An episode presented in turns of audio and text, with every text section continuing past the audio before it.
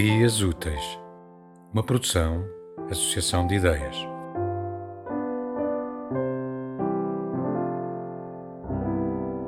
Foi mais fácil do que julgara. Abriu a porta devagar, o patamar logo ali, e a escada sempre a descer até à rua. Um pé fora de casa, o outro dentro, o odor dos fritos e das caldas golosas, a voz na cabeça a repetir açúcar, açúcar, açúcar. Não há açúcar, vou sair para comprar. Isabel, escada abaixo, sem vozes na cabeça, rememorando o som da porta a fechar atrás de si, madeira que bate, fechadura que encaixa, o toque-toque dos tacões por estrear. Só quando chegou à rua vazia, reparou no avental. Desfez o laço nas costas e atirou para um caixote do lixo. Não tinha agasalho, apenas o vestido delicado com franjas abaixo do joelho.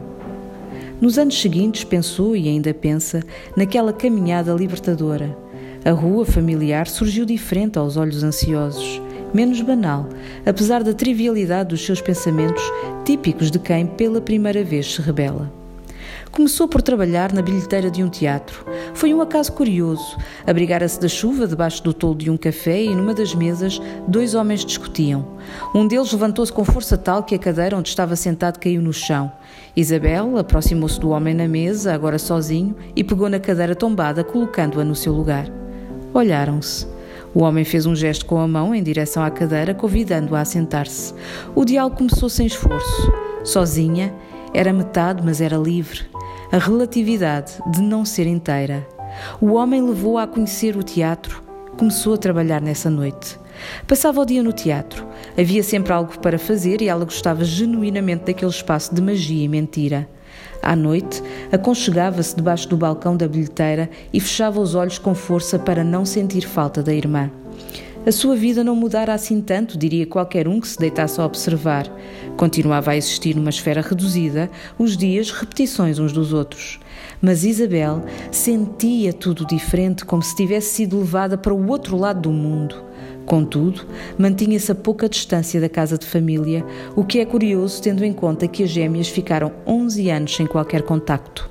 Por vezes, quando a noite arrefecia, ponderava regressar juntar-se ao corpo de Isaura. Pensava, contraída e a tremer no encaixe perfeito dos corpos tapados pelo edredom quente, na suavidade da almofada, no colchão confortável. Mas não podia sair, estava trancada no teatro. Dormia ali em segredo. Todos os dias fingia sair, mas ficava para trás, escondida no reposteiro de veludo cinzento que ladeava a entrada. Aguardava quieta pelo som da porta a bater e da chave rodando. Quando os passos e as vozes desapareciam, ela saía do refúgio. Era uma pessoa sombra, deambulava. Sentava-se na plateia, experimentava diversos lugares, várias percepções do cenário. Subia ao palco. A visão da lutação esgotada afligia. Os olhos em cima dela eram reais. Sempre tivera imaginação realista, acreditava nas próprias invenções. Saía de cena, percorria os bastidores, acendia as luzes do camarim e ali permanecia bastante tempo sentada, com o rosto emoldurado por uma fiada de lâmpadas, transformando-se. Perucas, trajes, maquiagem, tudo à disposição daquilo que tinha vontade de ser.